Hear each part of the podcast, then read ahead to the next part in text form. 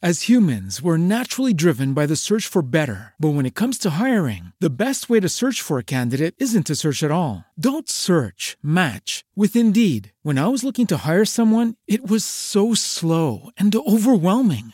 I wish I had used Indeed. If you need to hire, you need Indeed. Indeed is your matching and hiring platform with over 350 million global monthly visitors, according to Indeed data, and a matching engine that helps you find quality candidates fast. Ditch the busy work. Use Indeed for scheduling, screening, and messaging so you can connect with candidates faster. And Indeed doesn't just help you hire faster. 93% of employers agree Indeed delivers the highest quality matches compared to other job sites, according to a recent Indeed survey. And listeners of this show will get a $75 sponsored job credit to get your jobs more visibility at Indeed.com slash podcast. That's Indeed.com slash podcast. Terms and conditions apply. What Makes a Killer contains graphic details of sexual assault and violence and is not intended for all audiences. Listener discretion is strongly advised. It's a warm summer day on July 14th, 1990, in Stow, Scotland. The day is like any other in the small town, and a six year old girl is walking to her friend's house along the road. But the day was about to take a sinister turn a local man was working his garden and saw a van draw up and saw the wee girl's legs walking under as if she was walking past the van and suddenly disappear. The man dialed 999 and police rushed to the scene. By chance, they were able to locate the vehicle, forcing the driver to pull over. When they opened the back of the van, they made a shocking discovery. That child is trussed up she has a plaster across her mouth. She's got a bag over her head. She's minutes away from suffocating. Unbeknownst to the police, the driver was a 43 year old pedophile, and he was responsible for the abduction and murder of several other young girls. Police had been trying to track him down for years. This is a man for whom the word depravity could almost be precisely applied.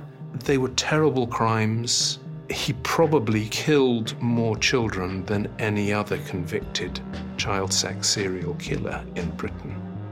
This is What Makes a Killer, a true crime series that chronicles the lives of the world's most notorious killers.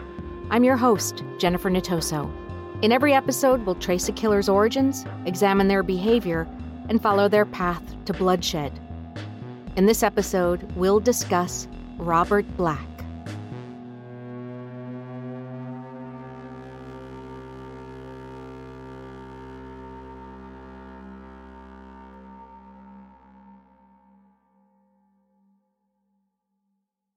Robert Black was born on April 21, 1947, in Grangemouth, a town about 20 miles from Edinburgh, Scotland. At the time of his birth, Black's mother was an unmarried woman, and in an attempt to avoid scrutiny, she gave him up. Criminologist Dr. Elizabeth Yardley speaks more on this decision. Robert Black's mother was unmarried at the time. There was a real stigma around illegitimacy, so he was given up now, his mother went on to get married and to have four other children, but she never ever wanted anything to do with Robert Black. So, right from the outset, this is, is somebody who's facing rejection and exclusion. He's somebody who has come into the world with a stigma on him. For a period during his childhood, Black was fostered by Jack and Margaret Tulip. The couple lived in a remote western Scottish village. Journalist Tim Tate says the time Black spent with the couple was not enjoyable. They were in their mid 50s. They had no previous experience. They were strict. They were God fearing. And he's never given a name. He's always Robert Black, something that would have marked him out at the time in that small community. Black later alleged that his foster parents were abusive. The foster father died when he was five, but the foster mother uh, continued the abusive behaviour that had been perpetrated beforehand. So he was beaten when he wet the bed. Here is somebody who does not have a, a safe or a secure home environment. This is uh, a young boy who has got no comfort from anybody whatsoever. Retaliating against his cruel upbringing, Black became rebellious. It was also around this time that he developed an unhealthy interest in other children. By the age of eight, he started offending. He's already developed sexualized behavior. He's taking the time and the trouble to peer up little girls' skirts. He has molested, that's putting it gently, a baby. And he's begun to explore bodily orifices. This is the obsession that will be with him all his life. In 1958, Black's foster mother died and he was sent to a children's home near Falkirk. There, his fascination with sex continued to grow. He and a small group of boys in the house tried to rape a 12 year old girl. Journalist Geoffrey Wansell and forensic psychologist Rex Beaber believe this was a tipping point for Black. I think that act, if you like, was the genesis of Black's paedophilia. At some point, almost every pedophile who's attracted to a very young girl was placed in a sexual situation when, when the pedophile himself was immature and did not understand what was going on or what the feelings were. And all kinds of strange kinds of almost morbid curiosities are, are aroused. As a result of the assault, Black was removed from the children's home and sent to an all boys residential home in Musselburgh. He's 12. He's isolated, he's lonely, he's been physically abused. He's now in this highly regimented, severe, strict disciplinarian regime. The move brought forth new issues for Black. There was a member of staff who had been abusing one of the boys at this children's home. And when that boy reached the age of 16, he left the home. But before that, he was asked to find a replacement. And he essentially recommended Black as the next abuse victim for this staff member. Did this contribute to Black's own offending behaviour? Probably. Was it the cause of it? Probably not. Black had already embarked down that road. He was already on the path of being a serial sexual abuser. The abuse by the staff member continued until Black left the home when he was 15. He moved to Greenock, a town just outside Glasgow. He rented a room in a boys' home and found work as a delivery boy. In 1963, a 16 year old Black approached a 7 year old girl. He said he had a box of kittens to show her and lured her into an abandoned air raid shelter. He choked her until she became unconscious and he molested her. He left her for dead. She was later found wandering on her own in tears. The girl was able to identify her attacker, and Black was arrested for the first time. This is a, really, really significant point in the development of Robert Black's offending. This was an opportunity to intervene. This was a chance to actually stop that behaviour spiralling, or at least put him in a place where he couldn't hurt people. Although Black was convicted of attacking the girl, he was only found guilty of lewd and libidinous behaviour by the Scottish courts, and was not, as he should have been to my mind, incarcerated. At the time, there was just no understanding of paedophilia or what drives men to sexually abuse and to kill children. Black was released, and his depraved sexual desires toward young girls continued to escalate. I think he developed a, an appetite for it. I think he thought he could get away with it after the experience in the air raid shelter. I think he felt emboldened by the fact that no one had actually stopped him. In 1966, Black returned to the town where he lived with his foster parents. He took up residence with the couple and their six year old daughter. One evening, Black was left to babysit the girl.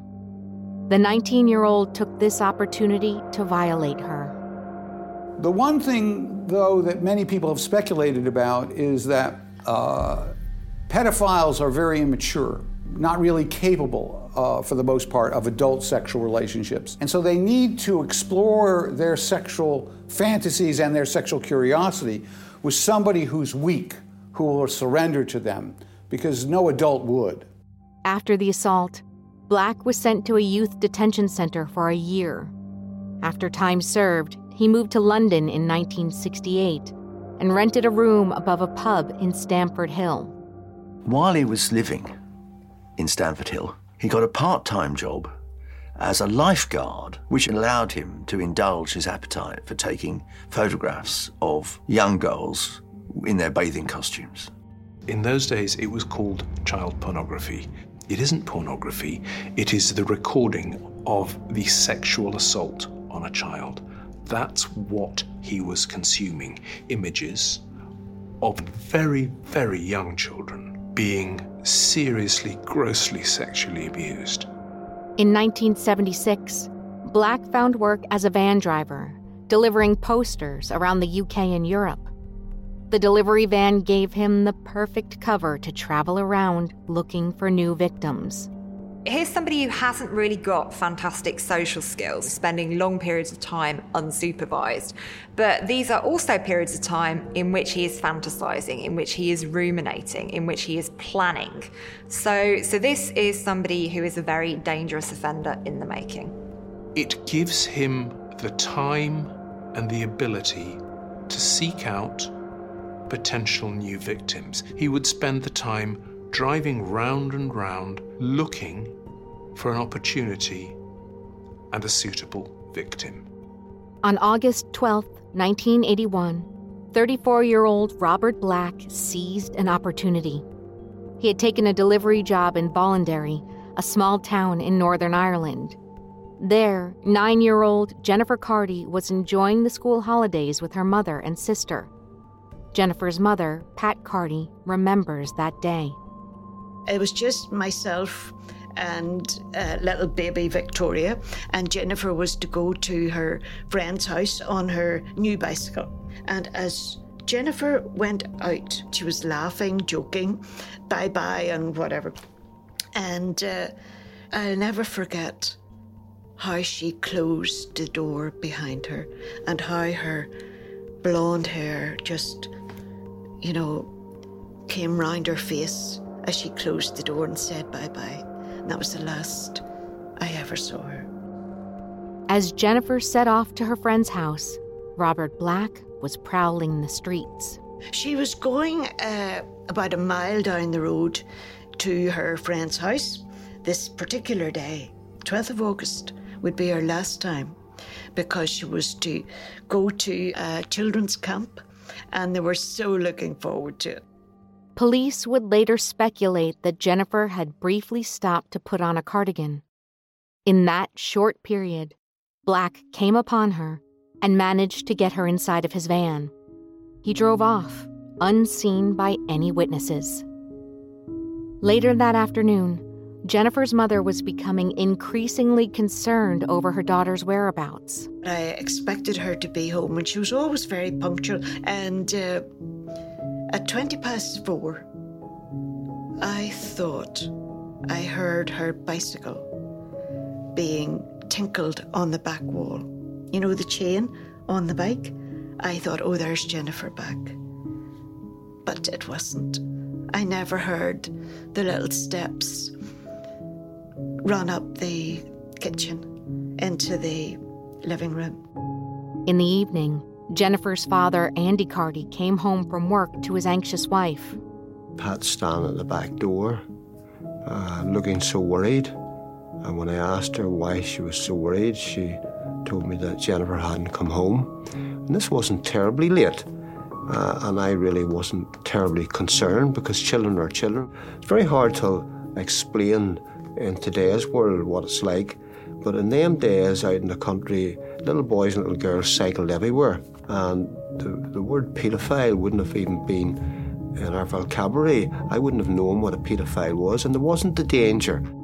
Not wanting to wait any longer, Pat went looking for her daughter. And I set out on in the car and realized very quickly that Jennifer had not reached her friend's house. I tried to keep these fearful, panicky thoughts to myself, telling people, oh, it's okay, she's probably at home now.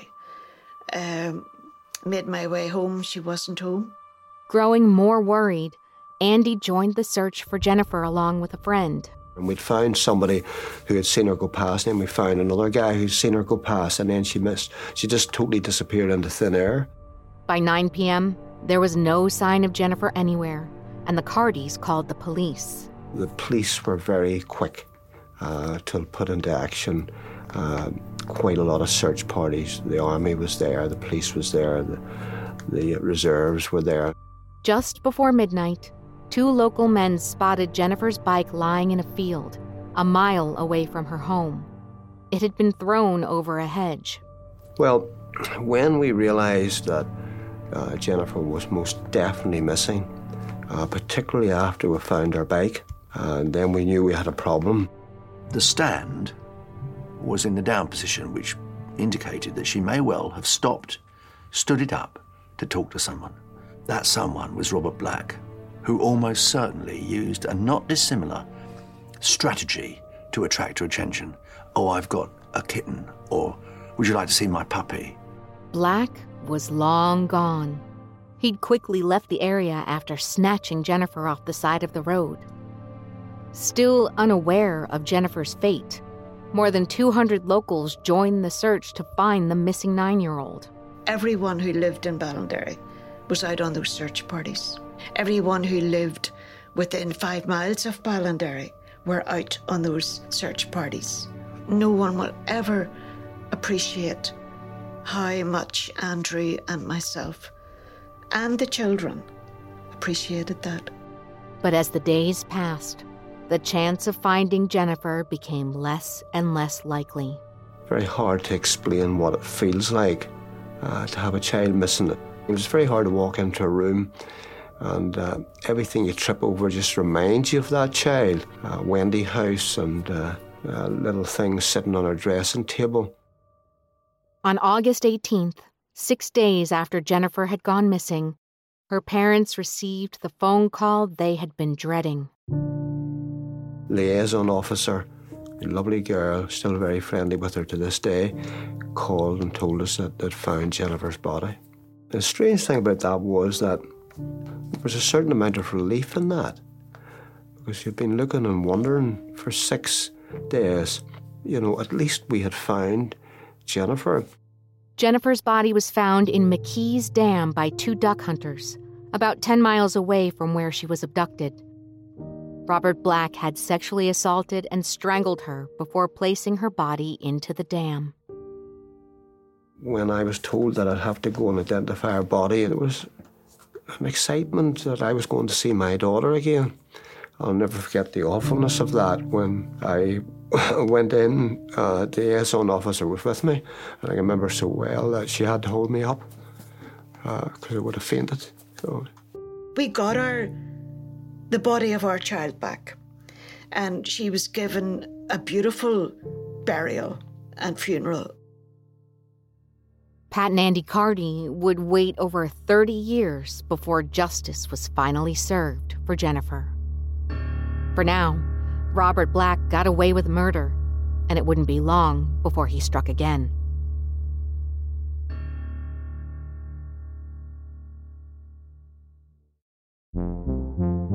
In August 1981, after murdering nine year old Jennifer Cardy, Robert Black left Ireland and returned to work. Journalist Geoffrey Wansell says Black faded into the background of society. Black continued to present to the world the same affable, big softy exterior that he'd done throughout. Drove back, went about his business. It wasn't for another year, almost, until he struck again. But former Deputy Chief Constable Tom Wood says that despite the year long hiatus, Black was always on the hunt. While he was driving his van, he was always on the lookout uh, for his next victim. And he had in the back of his van what can only be described as a, an abduction kit. He had bindings, he had um, this sack which he would put the child in.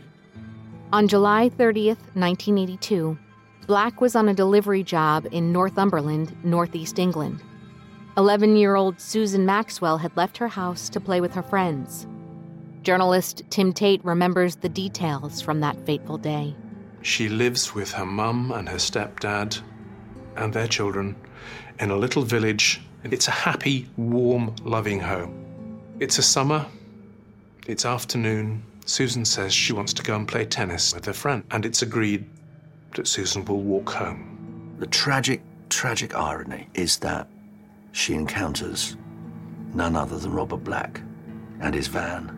She had begun walking home, and at some point after 4:30, which is the last time anyone saw her, she was snatched, literally snatched, put in the black of Black's van, and driven away. Susan's mother had changed her mind about letting her daughter walk home and decided to pick her up. But there was no sign of her anywhere. Fearing the worst, she called the police. Tom Wood was the detective inspector at the Lothian and Borders Serious Crime Squad. We were sent down to the borders straight away to help with the investigation. And there were huge searches made uh, off the area because we thought that um, she might have been thrown over the bridge or fallen over the bridge or, or might have come to harm locally. On August 12th, Susan's body was found in a lay-by, covered by undergrowth near a village in the West Midlands. This was over 200 miles from where she had been abducted. It was the middle of the summer, and so the body was badly decomposed to the extent it was some time before we discovered that it was actually Susan. That made it impossible for the coroner to determine an exact cause of death. Susan was found partially clothed, and it was apparent that she had been sexually assaulted. Investigators were desperate to find the person responsible for this heinous act. Most people are murdered by someone close to them. So we had to be very, very careful that we didn't go off in flights of fancy and that we did our homework first. Who was with her? When was she last seen? We then looked at local offenders. Were there any young men around who were committing sexual offences? And then we started on the big investigations looking for vehicles that were seen in the vicinity. And we got absolutely nowhere with it whatsoever. Criminal psychologist Rex Beaber explains how Black was able to abduct his victims without drawing attention to himself. Well, Black avoided capture s- simply by taking the one precaution before he kidnapped a child of, of looking around to see if there was anyone who would observe him. That's all he had to do. He had no relationships to the victim. He was willing to move bodies hundreds of miles in, in order to avoid capture. Once again, Black evaded the police. And he was ready to strike again, this time abducting his youngest victim. On July 8, 1983, in the seaside town of Portobello, just outside Edinburgh, five year old Caroline Hogg was at home with her family. It's a summer's evening. She asks if she can go and play on the swings outside in the little park nearby. And they say yes. As she walked to the playground, she was spotted by Robert Black. He had been on a delivery job in the area. Robert Black would see a target of opportunity, always an attractively dressed young girl. And that was the thing that was the same about Susan and Caroline. Again, it's impossible to overstate how quickly Black operated. He snatched her, and it would have taken no more than seconds. Drove her away. Fifteen minutes after she left the house, Caroline's brother went to check on her, but there was no sign of her at the playground. Around 8 p.m., her parents called the police. Tom Wood was again part of the team investigating the disappearance of the young girl. We started looking for her. A lot of people had seen her, or thought they had seen her, in the area of Portobello Promenade on that summer's day. There were thousands of people on that promenade. And the case struck a chord because Caroline was such a pretty wee girl, and numerous people turned out to help with searches and to, to try to support the police in their investigations. Police urged the press to release information about Caroline's disappearance. As a result, the search for the five year old became one of the biggest search parties in Scotland, with nearly 2,000 people looking for her. But on July 18th, 10 days after she went missing, everyone's worst fears were confirmed. Poor Caroline's body is found in a lay-by yet again, this time in Twycross in Leicestershire, 300 miles from where she disappeared. This was a murder that also happened in the summer months, and when her body was found, it was again quite badly decomposed. So, this was another young life taken by this predator. This time, there's not much doubt that she's been assaulted. This poor, innocent five year old has been abused by a man who shows no compassion, no conscience, no remorse. But it's almost certain that Black did what he always did. He never saw himself as killing, he saw himself as allowing the child to die. And that allowed him, in his mind, to carry out the awful, horrible, painful abuse on the child's body, which was his pattern. During their investigation, police found connections to another of Black's victims, Susan Maxwell. That investigation was still open, and the two cases were strikingly similar. We linked the two crimes straight away. They'd been abducted in almost the same circumstances, dragged off the street. They'd been transported several hundred miles. They had been deposited not in the same location, but in very similar locations. Based on those similarities, a joint inquiry was formed between four police forces. But without any leads, they were no closer to catching their killer. For a while, Black laid low. But less than three years later, Black was back. Black was extraordinarily careful. This wasn't an out of control, spur of the moment decision to abduct a child. He planned this.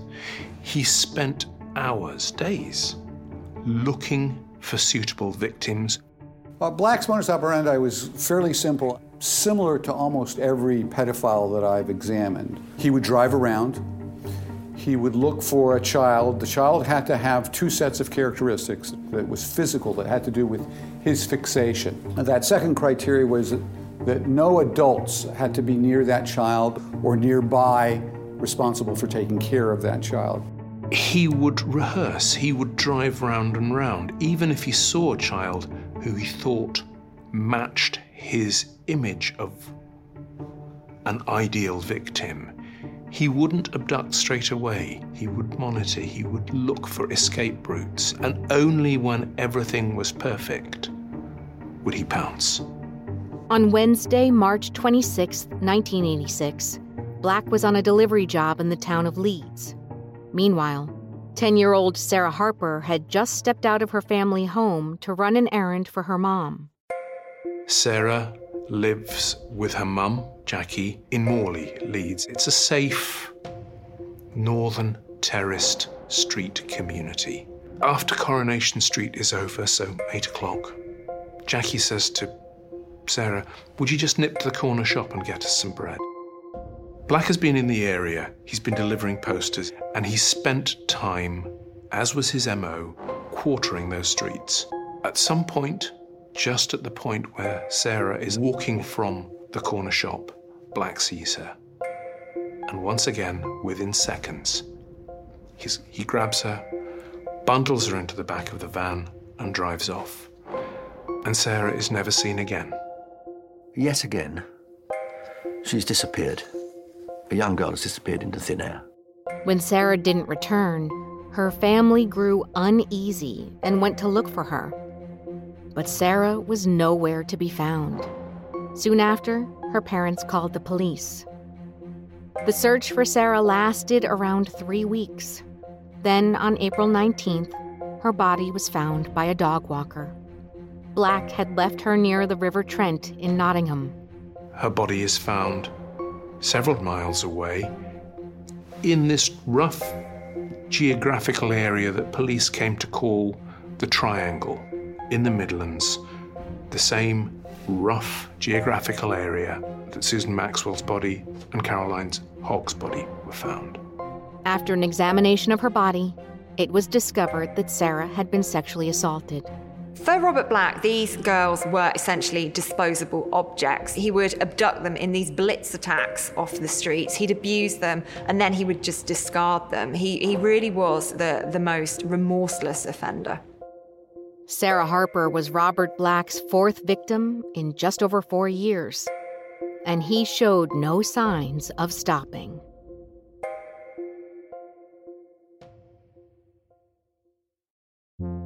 In the summer of 1990, police had connected the murder of three young girls. Despite the investigation, police were no closer to catching the killer. But Robert Black was bound to eventually slip up, and a chance encounter was about to provide the police with the break they needed. Journalist Geoffrey Wansell and Detective Inspector Tom Wood described that day. In July 1990, Black is still driving his van. And this time he returns to the borders of Scotland, a little town called Stow. A retired post office worker is mowing his lawn when he sees a van pull up. He also sees a young girl walk past the van, and then he sees the young girl lifted up and whisked into the van. With great presence of mind, this, this uh, guy noted the number of this van accurately and immediately phoned the police. And the police attended, and as they were standing uh, discussing the issue on this little road in Stow, Black drives back down the same road where the same post office worker shouts, That's the van! And it is the same van, and it is Black driving it. A policeman stepped out, stopped the van, then detained the driver um, and then searched the van. First found nothing, and then found the wee girl lying in the bottom of the van uh, in a bag, semi suffocated. And the man who opens the back doors of the van is the little girl's father, who's a policeman. Can you imagine what impact that must have had on him? There can be no doubt that it was Black's overconfidence, his arrogance to do something so outrageous in broad daylight in a tiny Scottish town, and what's more, then to drive back down the same road in which he's abducted. Dr. Elizabeth Yardley and criminal psychologist Rex Beaber weigh in. And thankfully, the little girl is still alive. She's been sexually assaulted, but she's escaped with her life. It's important to understand that a serial killer of the kind that Black was, he, he was a, an obsessed serial killer, not an incidental serial killer. He, he was destined to kill over and over and over again. Had he not have been caught that day, that girl would have died and many others would have died. Now, immediately, Robert Black was arrested for that. Um, literally within the hour, we knew this was the man we were looking for because the, the, the, the modus operandi was, was, so, was so identical. On August 10th, 1990, Robert Black pleaded guilty to the abduction and sexual abuse of the six year old girl in Stow. He was given a life sentence and was sent to Saughton Prison in Edinburgh. Black initially wanted to appeal his sentence. However, his lawyers decided he should be psychologically examined before taking action. Journalist Tim Tate said the examination didn't do Black any favors. And they asked Ray Wyre, who was then the country's leading expert at dealing with men who sexually abuse children. Ray went to visit Black in prison and over two days assessed him and wrote a report for the solicitors. And that report said the sentence is absolutely right. Black is a very, very, very dangerous individual. And Black drops the appeal. Black then gets in touch with Ray and says, Would you come and see me again? I want to try and understand why I do this. And Ray agreed. Police were certain Black was responsible for additional abductions and murders of other young children, but they had little evidence to prove it. And we tied him to the location of Sarah Harper's abduction, um, the location of Susan Maxwell's abduction, and Portobello for Caroline Hogg. Now, that's not a lot of evidence, is still very circumstantial. Without any proof, police needed Black to confess to his crimes. Now, Black, resistant to interview, wouldn't say anything, would, would speak away about everything until you came to the business of abductions and then just closed down. Wouldn't say a word. But then there was a surprising breakthrough in the investigation. The company he worked with were a very old fashioned company, and they kept years and years and years of petrol receipts for all their vehicles. So, after a long investigation, we could actually determine exactly where Black was at certain times because of the petrol receipts of his van. By May 1991, investigators had built a case to charge Black with the murders of Sarah Harper, Caroline Hogg, and Susan Maxwell. The police and prosecutors had two things on their side. The first was they had petrol receipts, credit card receipts for Black filling up his van, which put him in the area for each of those cases at the time. That on its own probably wouldn't have been enough. But what they were able to use was a provision of English law which says in really serious cases you can introduce evidence of system. They were able to show that what happened to Susan Maxwell, Caroline Hogg, and Sarah Harper matched almost exactly the abduction in Stow in the Scottish borders. Two years after his arrest in May 1994, Robert Black was convicted of the murders of Susan Maxwell, Caroline Hogg, and Sarah Harper. He was given 10 life sentences and was also charged with the failed abduction of a 15 year old girl in 1988. His first victim, nine year old Jennifer Cardy in Northern Ireland, was not initially linked to the other killings.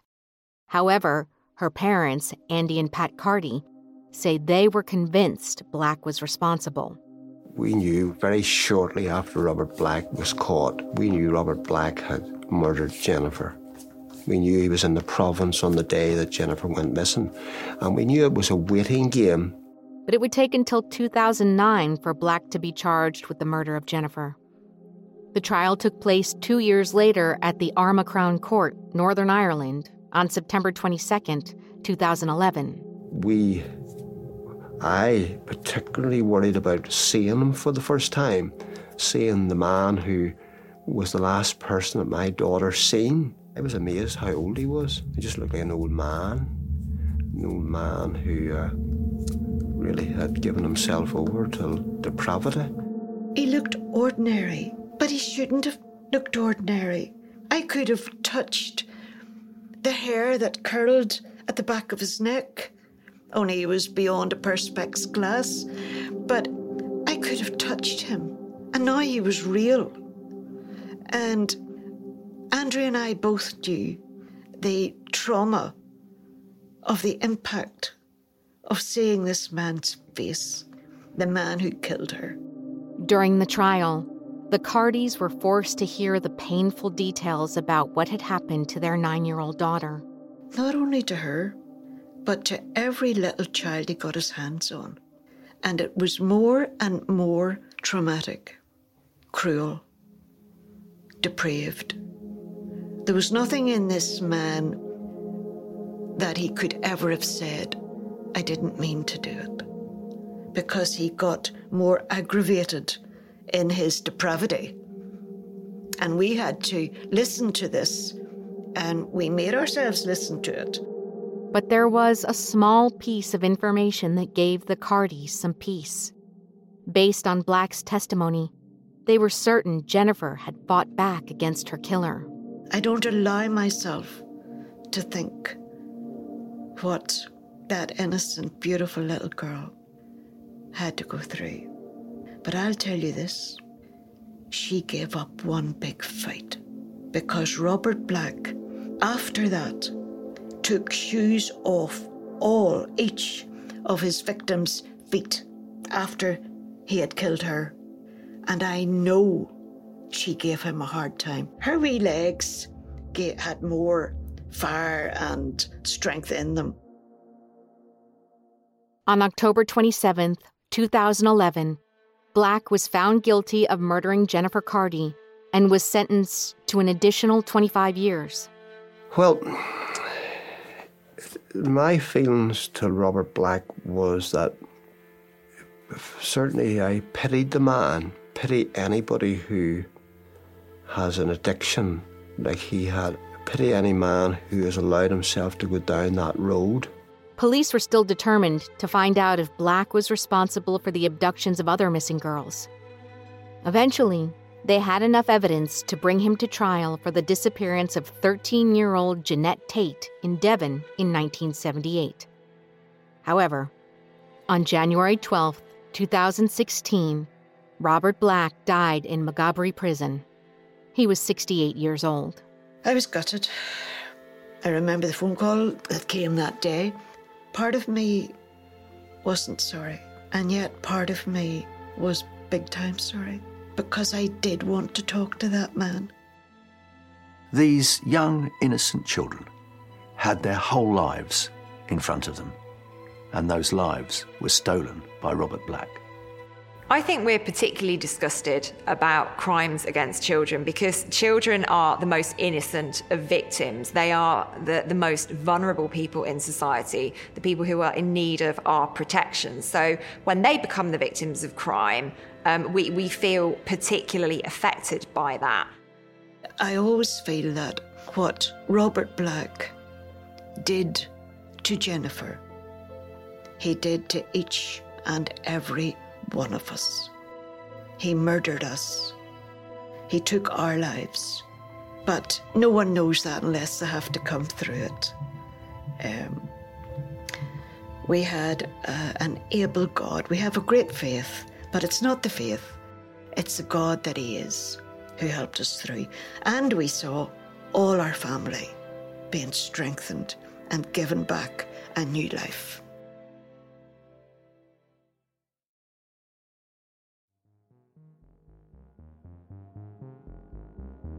What Makes a Killer is an Audioboom original series in production with Woodcut Media and hosted by me, Jennifer Natoso. This series is produced by Audioboom's Lauren Bogle, Blair Payton, Pam Burrows, Karen Bevan, Alexandra Jueno, and Neil Fern. Production for Woodcut provided by Andy Papadopoulos, Jenny Day, and Kula Anastasi. Original music by Ben Craigie. Executive producer for Woodcut is Kate Beal, and for Audioboom are Brendan Regan and Stuart Last. A special thanks to the families and friends of victims willing to share their stories. If you haven't already, don't forget to follow us on Spotify or subscribe on Apple Podcasts, Stitcher, or wherever you find your favorite shows.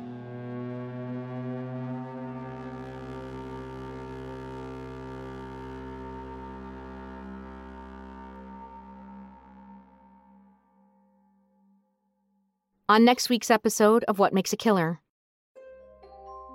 In May 1983, a mother of three arrived at a hospital in Springfield, Oregon. She and her children had been shot by an unknown man on the side of the road. Or at least, that was what she said. When the person asks her the question, Who shot you and your siblings? she says, My mum did it. Investigators would soon uncover the truth.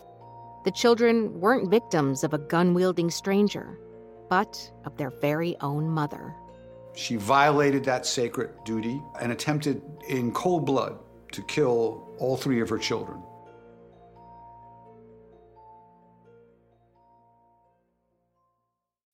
As humans, we're naturally driven by the search for better. But when it comes to hiring, the best way to search for a candidate isn't to search at all. Don't search, match with Indeed. When I was looking to hire someone, it was so slow and overwhelming. I wish I had used Indeed. If you need to hire, you need Indeed. Indeed is your matching and hiring platform with over 350 million global monthly visitors, according to Indeed data, and a matching engine that helps you find quality candidates fast. Ditch the busy work. Use Indeed for scheduling, screening, and messaging so you can connect with candidates faster. And Indeed doesn't just help you hire faster. 93% of employers agree Indeed delivers the highest quality matches compared to other job sites, according to a recent Indeed survey. And listeners of this show will get a $75 sponsored job credit to get your jobs more visibility at Indeed.com slash podcast. That's Indeed.com slash podcast. Terms and conditions apply. With LinkedIn Jobs, we tap into a network of more than a billion professionals to help you find quality professionals quickly and easily for any role you need. Marketing wizards? Found them. Software engineers? Found. That project manager I could never seem to hire? And found. LinkedIn Jobs quickly matches your roles with candidates with the right skills and experience. In fact, 86% of small businesses get a qualified candidate within 24 hours. Post your first job for free and get started at linkedin.com slash spoken. That's linkedin.com slash spoken. Terms and conditions apply.